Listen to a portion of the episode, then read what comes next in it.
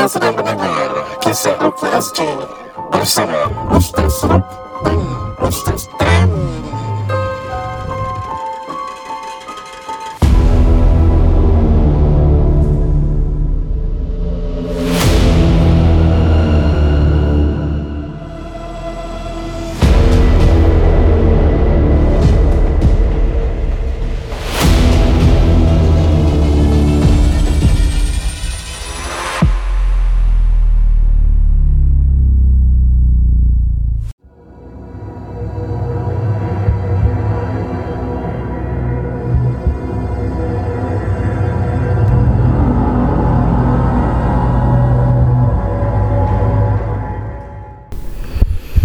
Assalamualaikum warahmatullahi taala wabarakatuh. Bersama saya Ruknuddin Zainur dalam rancangan Kisah Ruqyah S G. Jam menunjukkan satu tiga puluh pagi pada hari Jumaat. Sekarang kira dah, dah Sabtu lah kira eh. Hmm. Kita masih lagi recording untuk anda semua yang sedang menantikan episod baru daripada Kisah Ruqyah S G. Jangan lupa saksikan kita live pada setiap hari Ahad pada jam lapan malam hingga ke sembilan tiga puluh malam. Dan uh, semoga anda mendapat pelajaran eh daripada tontonan Kisah Ruqyah S G. Dan uh, saya nak announce lah, saya ada buat perkhidmat uh, pengurusan jenazah. Jadi bagi mereka yeah. inginkan pengurusan jenazah, silalah kontak eight eight five four nine one two two, eight eight five four nine one two two. Jangan lupa juga untuk like I G Ustaz Tam punya travel company oh, eh, iaitu ummi dot travel. uh, Siapa yang belum like sekarang juga saya tu. Baik, episod kali ini uh, macam seram sikit tajuk dia, pocong lompat-lompat. Jadi apa benda pocong lompat-lompat ni para pendengar Kisah Ruqyah S G? Ustaz, apa khabar, sihat? Baik, alhamdulillah. Semua okey eh? Okey. Kita sebenarnya waktu gini semua orang tengah tidur eh. Tapi uh, kita masih rekod lagi. Saya ni sebenarnya baru bangun daripada nap. Saruk, Saruk baru kejut saya for the next episode hmm. ni. Pasal yeah. uh, kita sekarang bertiga, salah satunya Asfar di hadapan eh, dan dia pun dah tidur. Dia dah gugur syahid. Dia dah Okey, saya mulakan dengan kongsi pengalaman saya. Ini kes ber- berlaku di Woodlands. Okey. Um, saya datang untuk ruqyahkan satu keluarga di mana arwah bapa mereka ni pernah mengamalkan uh, silat-silat kebatinan, berguru dengan guru yang pernah menurun, dan uh, nampaknya mereka empat beradik ni salah satu bila dibacakan ruqyah ada reaksi-reaksi tertentu. Dan kita takutlah kalau ini penurunan ilmu kebatinan ataupun jin yang diturunkan kepada uh, anak-anak eh. Jadi bila kita ruqyahkan, ada reaksi hanya berlaku kepada salah satu seorang anak, dan dia bergerak seperti pergerakannya uh, membuka silat tapi dalam keadaan dia tidak sadar. Bila saya tanya, dia ada beritahulah yang dulu guru dia ni pernah menurun, hmm. pernah masukkan uh, kata orang tu panglima ataupun jin lah sebenarnya kan, hmm. di tapak tangan kanan beliau yang bergerak ketika dibacakan ayat-ayat ruqyah. Tapi itu bukan highlight dia. Highlight dia ialah memang mereka tu daripada kecil, uh, semasa arwah bapa mereka masih hidup, mereka selalu diganggu. Dan bukan itu sahaja, mereka mempunyai jiran di hujung di blok inilah, saya tak sebut blok mana, tapi di Woodlands. Dan mereka mengatakan pada satu ketika tu jiran mereka diganggu, dan semua dalam rumah tu dengarkan bunyi deng deng deng deng. Jadi saya tanya, apa benda hmm. tu deng deng? Ya, yeah. Ustaz, diorang bilang diorang kena gangguan, betul-betul ada makhluk pocong hadir di depan gate. Dan dia lompat-lompat. Deng. Dia lompatan dia kuat ustaz, sampai rumah kami pun nampak. Okay. Dan bila salah satu daripada ahli keluarga sedang tengok di de, di luar, saya tak tak silap di depan situ pun ataupun di tingkap. Eh, dengar ketawa ngilayan uh, pontianak mengilai. Hmm. Jadi memang makhluk-makhluk ni dah terbiasa. Kononnya kata mereka, jiran mereka selalu dihantar makhluk-makhluk jin-jin dalam bentuk pocong ataupun pontianak yang mengganggu. Tapi bila saya dengar dia bilang lompat-lompat deng deng, and you know mereka sendiri, jiran mereka nampak yang ada jelmaan pocong tu sedang berlompat-lompat uh. kan. Mereka semua dalam keadaan ketakutan lah. ha, Jadi Ustaz Tam, kalau you dengar bunyi deng deng lompat-lompat tu nampak uh, ke tak? Wallahualam eh, tapi kalau jiran nampak, mereka nampak lah. Kalau hmm. nampak flying kick. Tak banyak cakap ya. uh. Para pendengar Kisah Ruqyah, sebenarnya jangan takut. Bacakan ayat Al-Quran, khususnya bacalah suratul Falaq. Bismillahirrahmanirrahim, qul a'udzu birabbil falaq. Dan mereka kemungkinan akan makhluk-makhluk pocong ni, ni mereka jin kan, dalam bentuk pocong yang menakutkan. Mereka akan cuba nak menakut-nakutkan kita lebih teruk lagi. Tapi jangan takut. Bila kita berani, mereka tahu kita berani, mereka pun akan berundur diri. Ya, Ustaz Tam ada pengkongsian pengalaman yang lebih kurang macam ni nak, nak kongsi? Okey, uh, saya sebenarnya ada satu cerita eh, tapi uh, you nak sama cerita ke lain? Terpulang. Uh, ni yang batin-batin eh? Ah, batin-batin, ya. Yeah. Okay. So sebenarnya banyak batin-batin ni. uh, Kita pernah bincang daripada satu episod ke satu episod yang lain. uh, Cuma uh, dengar dengan hati yang terbuka. um, Kita tidak quick to judge, tapi kita nak you berhati-hati. Kerana kebanyakannya ada yang sampai ke level gila isim, dia panggil. Gila isim ni sampai bila you langgar uh, pantang larang yang ditetapkan oleh perguruan ataupun uh, pengamalan uh, perguruan ilmu kebatinan ni. Bila you langgar, orang kata mencemar duli, nanti start. Ah, kemudian biasanya lagi satu, kenapa sebabnya boleh jadi sampai gila isim lah gitu eh, diterangkan eh. Dia eksesif. Kadang contoh gurunya turunkan macam ni, dia buat berlebih-lebihan. Ah, maka jadi teruk. Kemudian kita doa dengan Allah subhanahu wa taala, kalau ada ahli keluarga kita macam tu, kita jangan cepat-cepat cakap syirik lah. Pasal benda ni very grey dan dia memang ke arah situ. Cuma kita bukan pada level yang kita boleh cakap dia syirik, kecuali jelas. Ah, memang jelas, memang out sangat. Okay, jadi uh, saya tengok baru-baru ni um, benda ni berlaku di masjid. Ah, oh, nasib tak sebut nama, lupa aku. Masjid something. Ah, masjid ni besar, bukan di Singapura. Okay, kemudian uh, satu orang ni duduk, kemudian didatangi oleh uh, seorang yang um, lingkungan umur lima puluhan, enam puluhan. Kemudian dia mula um, berbicara tentang tanda-tanda kiamat. Eh, tiba eh ah, macam kita main YouTube yang tu, ingat tak ada time. Ya, yeah. So just to cut it short, dia kata, so si pendengar ni lah, dia dengar daripada orang tua ni cakap, ah, memang betul lah, banyak tanda-tanda kecil, alamatul sughra dah banyak dah berlaku, dan alamatul kubra, alamat-alamat tanda kiamat yang besar belum berlaku lagi. Sekali um, pakcik tu katalah, oh, jadi awak rasa, orang kata belum berlaku lah tanda-tanda besar ni. Jadi awak rasa tak ada lah, tak berlaku lah, kata. So dia buat gitu, dia macam gitu eh? Ah, tak ada, aku buat-buat.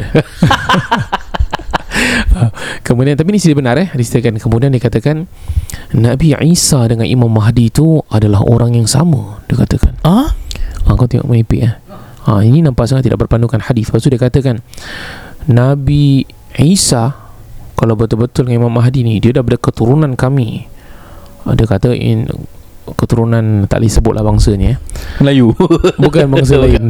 Ah, ha, awak sekali ha, kita ha, saya dengar cerita tu.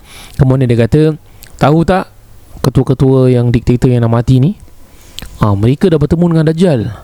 Oh. Subhanallah. Bukan ke kita baru bincang eh, kita datang dalam hadis tu, uh, Tamim bin Aus Ad-Dari. Ah, ha, dia di antara tiga puluh orang yang bertemu dengan Dajjal. Itu lain lah. Ini dia kata diktator yang dah adalah satu kali tu, dah dah meninggal tu. Ah, kemudian dia kata itulah yang bertemu dengan Dajjal, sampai dibelah badannya. Oh, oh. Macam mana dia tahu? Ah, yang diceritakan ni kawan saya jugalah. Kemudian the scariest part is, abang yang dengar cakap pakcik ni, dia dah baiat kat pakcik ni. Ah. Ya Allah. Ah. Kemudian dia mengajak ah, ahli keluarganya untuk membaiat bersama. Kau bayangkan, random jumpa di masjid, pakcik tu terangkan, very convincing. I'm not sure what kind of the art of manipulation digunakan, sampai abang ni boleh baiat lah kat pakcik tu. You know it's baiat not? You macam sumpah setia kan? Ah, betul, it means you pledge allegiance tau. Okay, ni dah macam oh, macam dah cerita Marvel pula. Macam Justice League pula.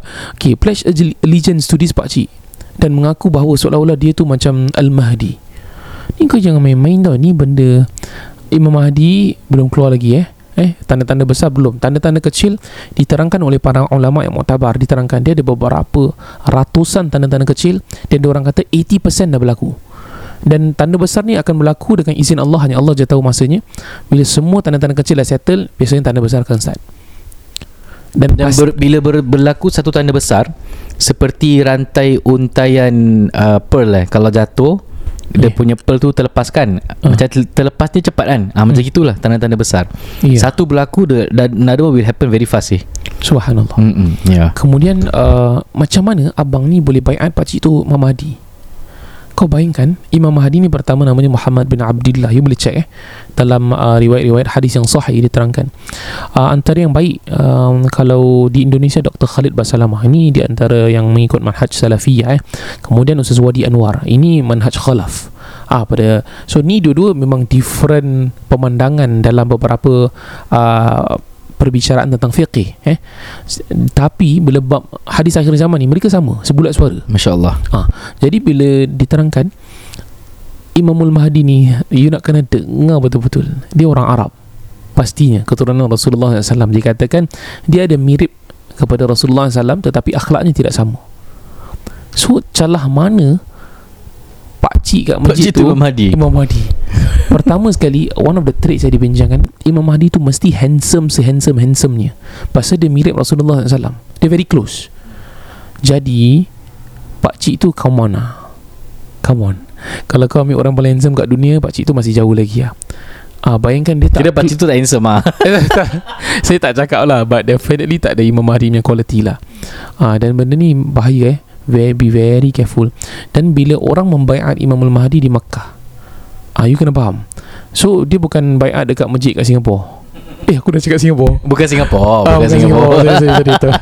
Terbawa, terbawa, minta maaf. Ana pun pernah ada satu pengalaman, bukan masjid Singapura. So satu orang ni dia agak orang yang terkenal, kemudian uh, business bankrupt, kemudian dia macam jadi ke- kewarasannya tu tak, dah tak betul sikit lah. So tiba-tiba dia datang masjid yang orang kat Singapura ni kan. ha. Ha. So kejap kejap kejap sebelum makan ni, ha. saya nak tu, saya nak berdiam sekejap. ha. Saya nak bercakap dengan Allah. Tu tahu tak apa tau, dia Asyik cakap bercakap Allah. Kita pun ha? apa sidik ni? ha. Nampak tu kat belakang, ha, nampak tak? Tu Nabi Isa dah turun dan malaikat sedang terbang ke dia bawah. Saya je boleh nampak. Kalau lemak dia ni dah, dah, dah, dah. Bila hantar cerita gini teringat dah pengalaman tu kan. Ya, Nabi Isa turun kat masjid eh yang, yang bukan di negara Arab tau. uh. ha, Macam mana tu? uh. Ya, so ini salah satu means kat Singapura lah. Eh, bukan Singapura, bukan Singapura. Tak boleh cakap. uh, Share sikit. Okay, silakan. uh, Nanti nanti nanti kat live kita, YouTube live, uh, sila subscribe to YouTube kami. Nanti kita ceritakan tentang hari kiamat. Nabi Isa alaihissalam ni dia akan turun eh, dengan kepaknya para malaikat. hmm. uh, Dua malaikat eh, dia turun. Dan bila saat dia turun, kita semua tahu dia Nabi Isa. yeah. eh, Tanpa yeah. tanpa macam kesangsian. Definitely pakcik tu tak nampak Nabi Isa lah, kerana bila Nabi Isa turun, semua yang di ketika itu akan nampak. yeah. Okay.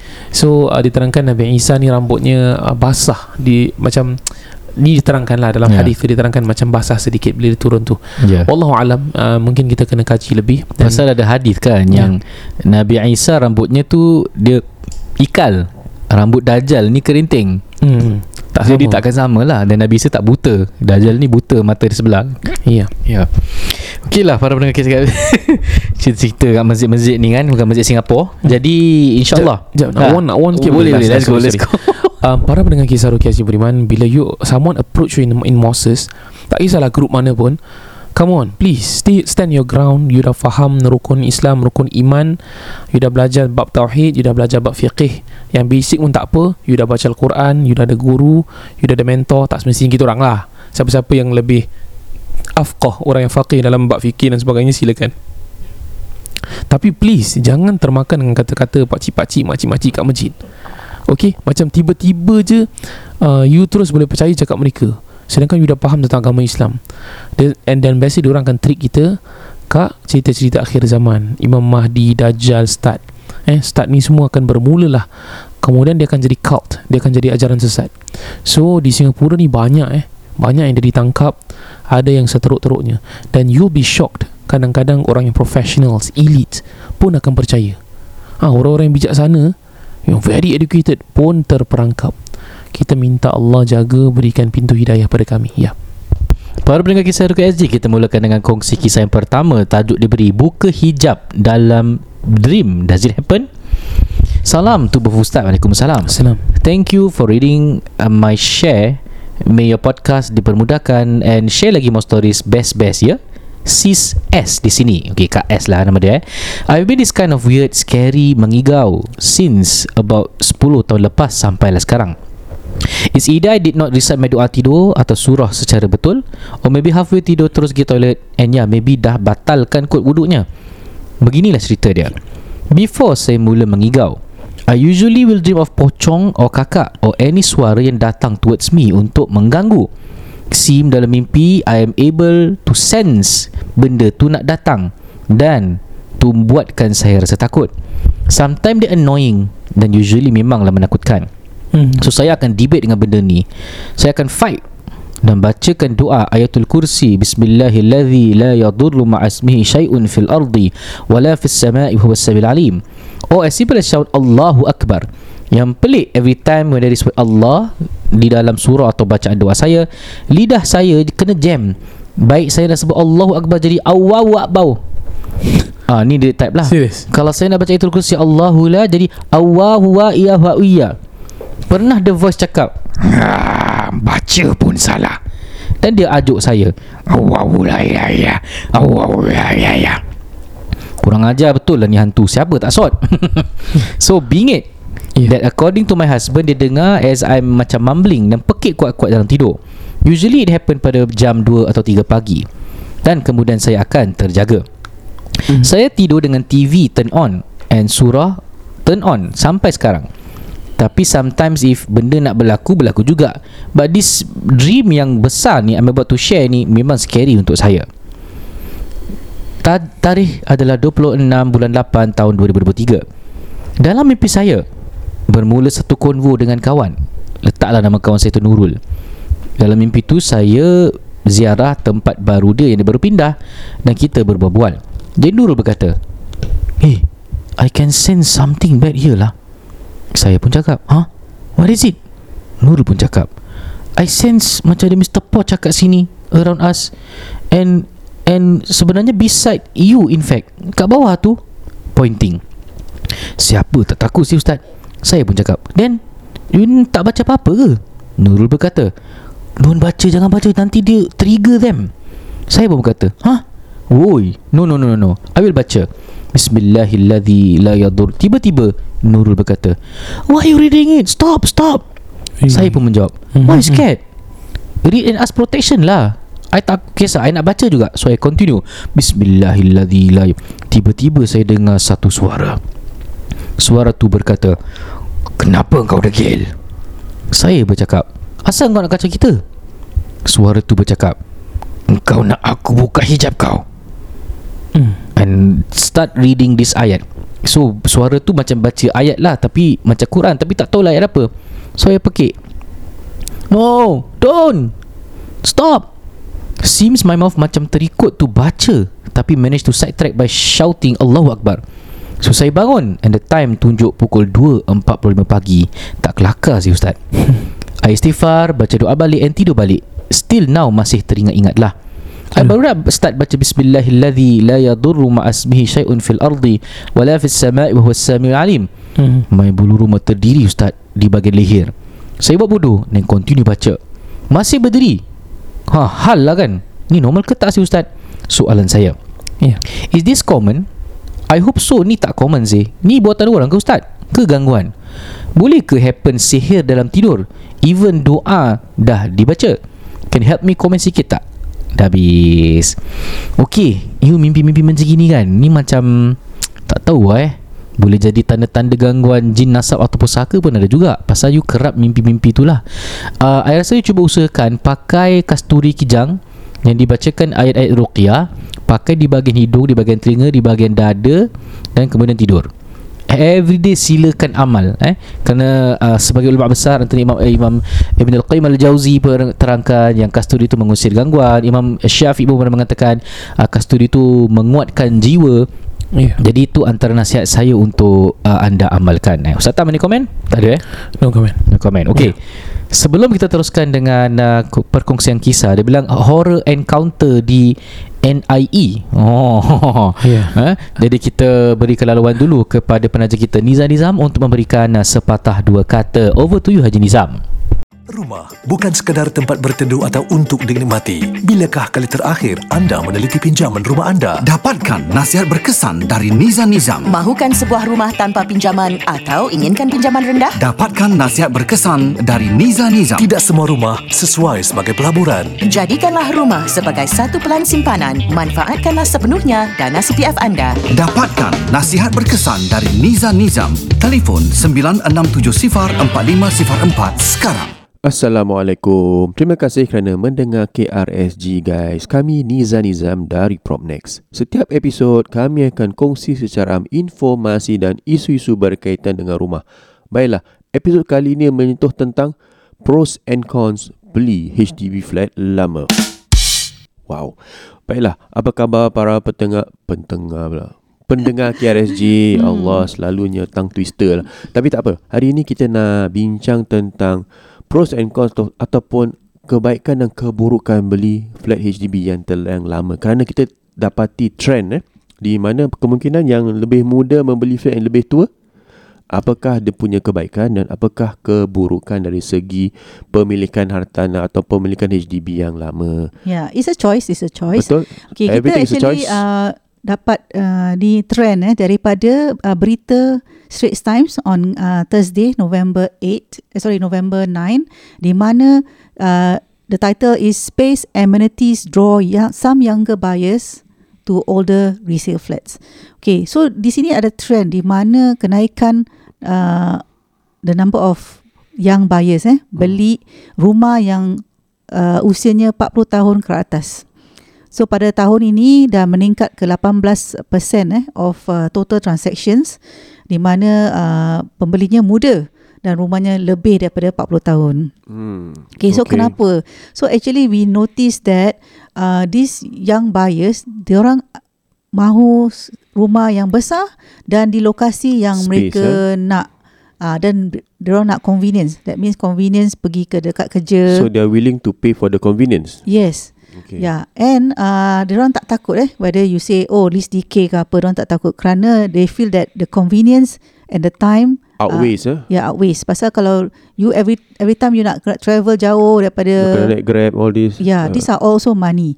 So diorang prefer quality time. Interesting. Uh, they prefer quality time spent in the house. So pemilikan mereka amat jauh eh. Uh, mereka rasa yeah. you know it's an investment, or so that apa tu expenses mereka can be reduced lah. Yeah. yeah. So uh, this is uh, nothing new, and most of them are actually first time buyers and eh, first time families uh, yang membelinya. Mm-hmm. So this shows that um, mereka just want a, a nice house. Diorang tak nak tunggu B T O.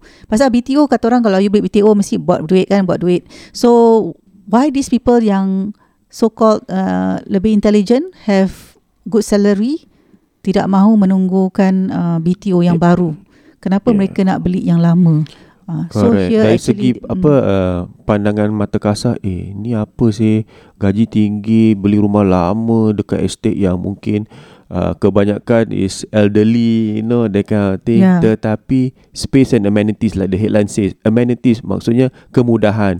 Uh, makan, uh, pasar, supermarket, apa-apalah. Yeah. So antara top priority mereka adalah ah, okay. uh, the size of the flat, okay. the layout. Pasal oh. rumah lama layout dia ada yang bagus-bagus eh. Ah, dia ah. punya master bedroom agaknya master macam room. Living room punya yes, size. Yes, their ah. bedrooms are big. Dan proximity to good schools for their families. Sekolah. Ya, yeah, dan also kadang-kadang dekat dengan mak bapak lah. Yeah. Uh, so mereka actually... Uh, ya, yeah, yeah, maaf. Teringat saya kita kita jual rumah di Merimprit.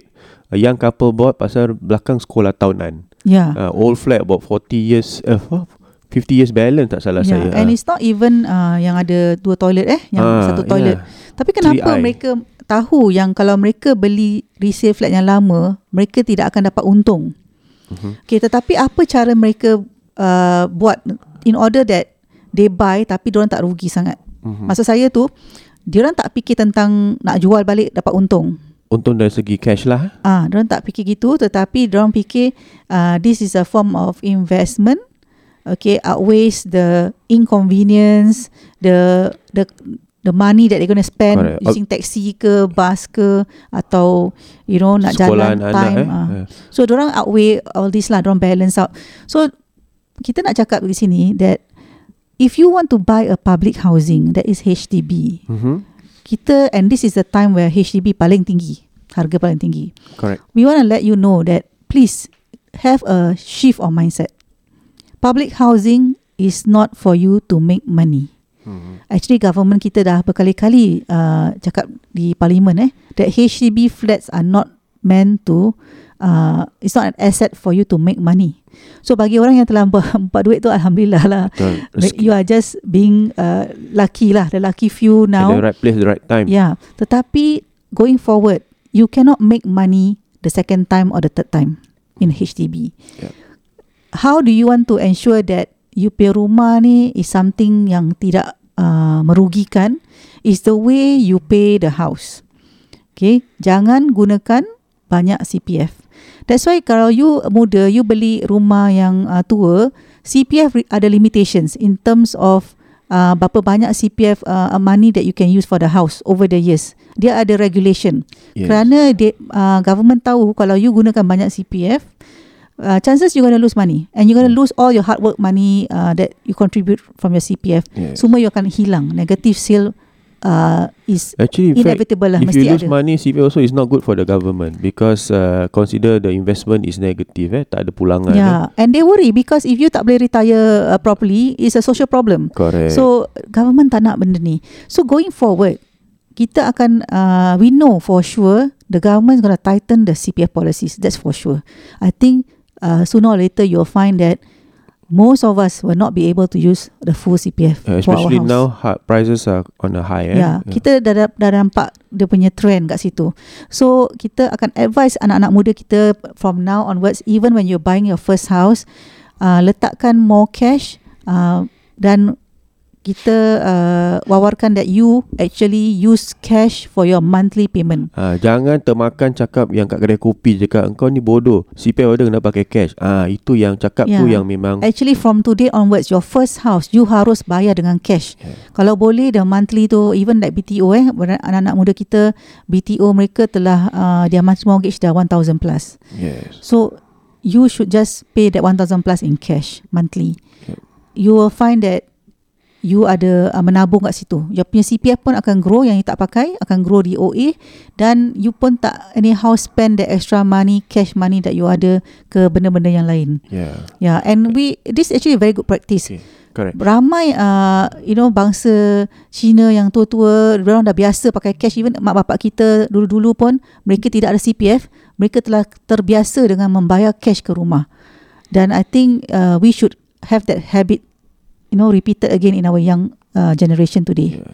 Tak semua mak bapak lah. Saya rasa important is banyaklah kita dapati pun yang mereka yang kurang fasa, kurang peka tentang perkara ni. Tetapi back to the yang muda beli flat tua ni, saya rasa mereka ni very savvy, very intelligent in terms of the punya priorities, the needs and the wants. Yeah. So the punya rumah tu basically, if you, I'm one hundred percent sure they are not, they are using very little C P F.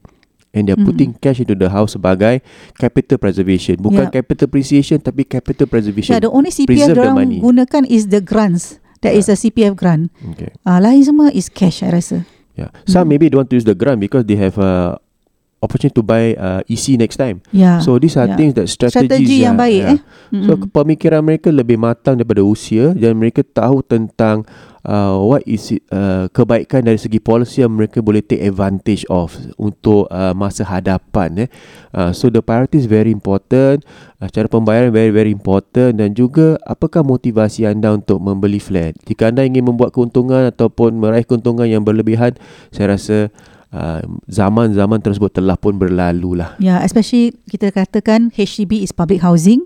It's okay, about your needs. eh? yeah. uh, It's about the needs. So uh. di sini pembelinya actually uh, fikir tentang needs. That is, I just want a big space so that I can uh, do my My children can grow. Yeah, my children uh. can grow, my family can stay with me, and in a convenient place that I Uh, like and familiar with. Ada amenities, ada transportation very good, yeah. semua near town maybe. yeah. I don't know. And yeah. sekarang mereka ada options. Bagaimana mereka nak buat duit? Mereka ada banyak-banyak options yang lain, right? Yeah. Investment yang lain that is not public housing. Yeah, so jangan tumpukan, you know, too much on your making money in your public housing.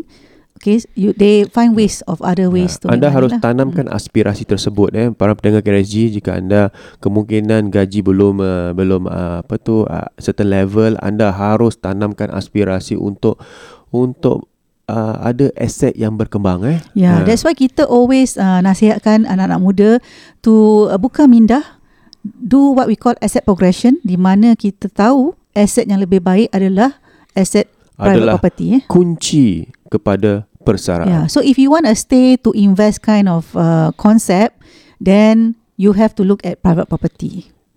And you And you, you must be out your comfort zone lah, yeah. To be honest, uh, anda ingin, jika anda ingin keselesaan di masa yeah. persaraan, anda harus kurang selesa yeah, dan cekal sekarang. Cekal and committed. Yeah. Correct. I think not easy, tetapi di di di, di sinilah di mana uh, kepakaran kami kita dapat melakarkan anda strategi yang berkesan.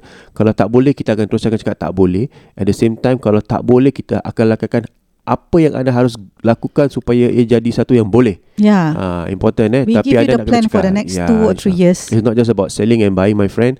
But if you uh, kalau anda ada persoalan tentang apa yang telah kita bincangkan, there's only one number to call, nine six seven zero four five zero four. Exactly. Over to you, Ustaz.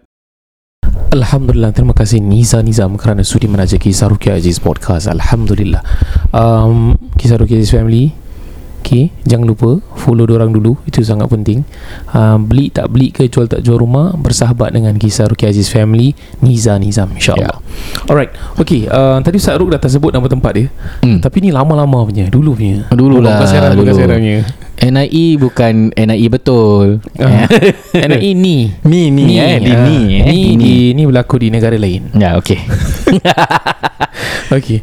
Jadi diterangkan. Assalamualaikum Ustaz Ruq dan Ustaz Tam. Waalaikumsalam. Um, I'm your avid listener. Dia sebut nama dia lah. Eh. Hmm. Your podcast is one of the must listen every day when I start my when I start marking my worksheets or doing some school admin stuff. I would like to share one of the horrors horror encounters that I experienced when I was Hmm, dekat tempat ni lah. Dekat tempat tu. Okay, then that's the place where we need to go before becoming trained teacher. Hmm. Wah, ini masya Allah. Di tempat ni lah, eh? Ha, lama punya ni. Lama. Ha, negara lain. Hmm. This happened twenty years back. Jadi I took part in extra curricular activity uh, after school, which was taekwondo. Ui baik. Hmm. So as usual, we need to wash up after training.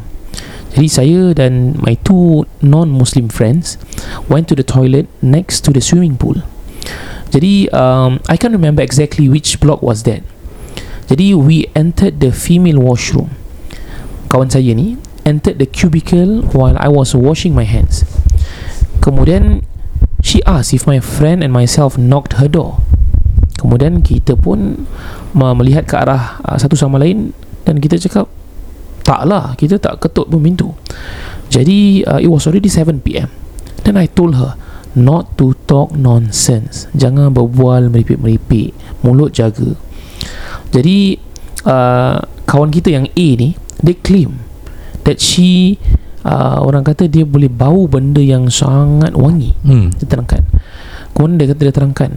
Uh, uh, sorry, I, I macam I terkejut lah bila cakap itu. But I kept quiet.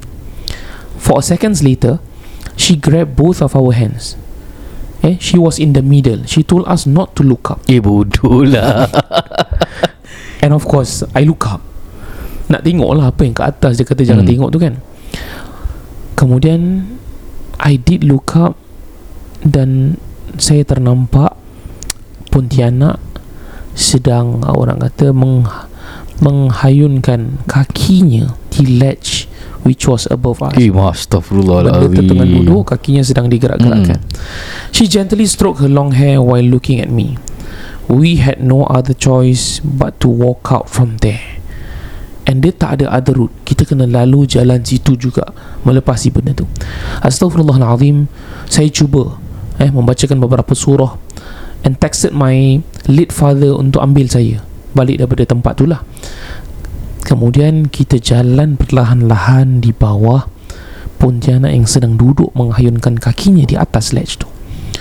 Kemudian saya tunggu eh uh, dekat bus stop untuk parent saya datang ambil saya lah. My friends dah balik. I told them not to wait for me. Kira saya ni action berani lah.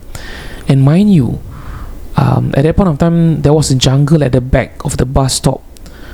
Uh, dia katalah kat situ tempatnya agak berhutan sedikit. Mm. Can you imagine how scary it was to be at that point of time and at that place? Kemudian my late papa came quite late. Adoi, while waiting for them, saya teringat untuk baca doa kunut. Oi, oh. Baca doa kunut tu, Masya Allah. Soon after they came, I quickly opened the door and sat down. Saya cuba menenangkan diri saya. Selepas tu, saya berkongsikan kepada ibu dan ayah saya, um, and sambil-sambil tu, saya minum air zam-zam. Dia katalah, at home and prayed. Jadi, I did not come to school on the following days as I had high fever. Dan saya mengambil M C for two days. Uh, Ustaz Kiarazi, inilah cerita saya. Okay, and thanks for all the interesting stories. Loving every bit. Keep on going, okay? Thank you. Best regards. Masya Allah. Tabarakallah. Anak angkat dulu boleh? Boleh, ya. Pertama sekali, uh, beliau ni seorang guru lah. Masya Allah. Kalau dia kata twenty years ago, maksudnya dia guru yang berpengalaman, mapan lah. um, Ya yeah. Saya, kami mendoakan you tak experience benda ni lagi. Tapi bagusnya, bila you ada pengalaman ni, satu hari kalau anak murid you diganggu, you know what to do. Dan you faham mereka, apa yang mereka lalui. Kadang-kadang bila orang ternampak ni, bila kita ceritakan kat orang lain, orang lain tak percaya, because kita tidak mengalaminya. We do not, orang kata kita, we are not in your shoes. Tapi kerana you pernah diganggu, you faham, you survive, you amalkan amalan sunnah sampai terbaca doa kunut eh uh, Masya Allah. Tapi yang saya, uh, I applaud you. You sanggup suruh kawan you balik, you stay there. Oh, itu, nama berani dia, uh, itu nama dia iman. Memanglah. Bukan iman eh. Iman lain. Yeah. Ten, ten, itu confusing. Salah, sorry, sorry. Uh, jadi, you memang insyaAllah orang beriman, teruskan amalan salihah. Uh, apa yang you boleh buat ni, sorry, amal salih. Semoga you menjadi orang yang salihah insyaAllah. Um, I got no comment lah. Ni memang nasib kau nak kena ganggu lah. Tu dia. uh-uh. dia. Dia muncul, dia nak ganggu lah kan. Kemungkinan yeah. dia penunggu di situ. Allah, Allah Ta'ala alam eh. Ataupun belaan dukun dilepaskan di situ. Jadi hmm. dia you know, tinggal-tinggal kat situ, kacau-kacau orang. hmm. Ya yeah, um, lagi satu, kalau lah kalau benda ni berlaku kat siapa-siapa, uh, pertama sekali cepat-cepat je, I think walk, walk off lah. hmm, uh, nah, sih. Jangan nak confront. Tiba-tiba you nak buka pencak. Tak payah, tak payah. uh, Ingat tak ada orang kata kita curi selendang uh, baju. Selendang betul nak eh? uh, Untuk kaya. Untuk kaya. Dia dia dah hampir tu, dia dah boleh tarik tu kat bawah. Anyway, uh, semoga Allah menjaga, merahmati. Apapun, uh, kita mendoakan you selamat dunia akhirat ya. Ya. Yeah. Baiklah, sekian sahaja daripada saya Ruknuddin Zainur. Tamliqahum Zahri. Wabillahi taufiq wal hidayah. Wassalamualaikum warahmatullahi wabarakatuh. It's a wrap.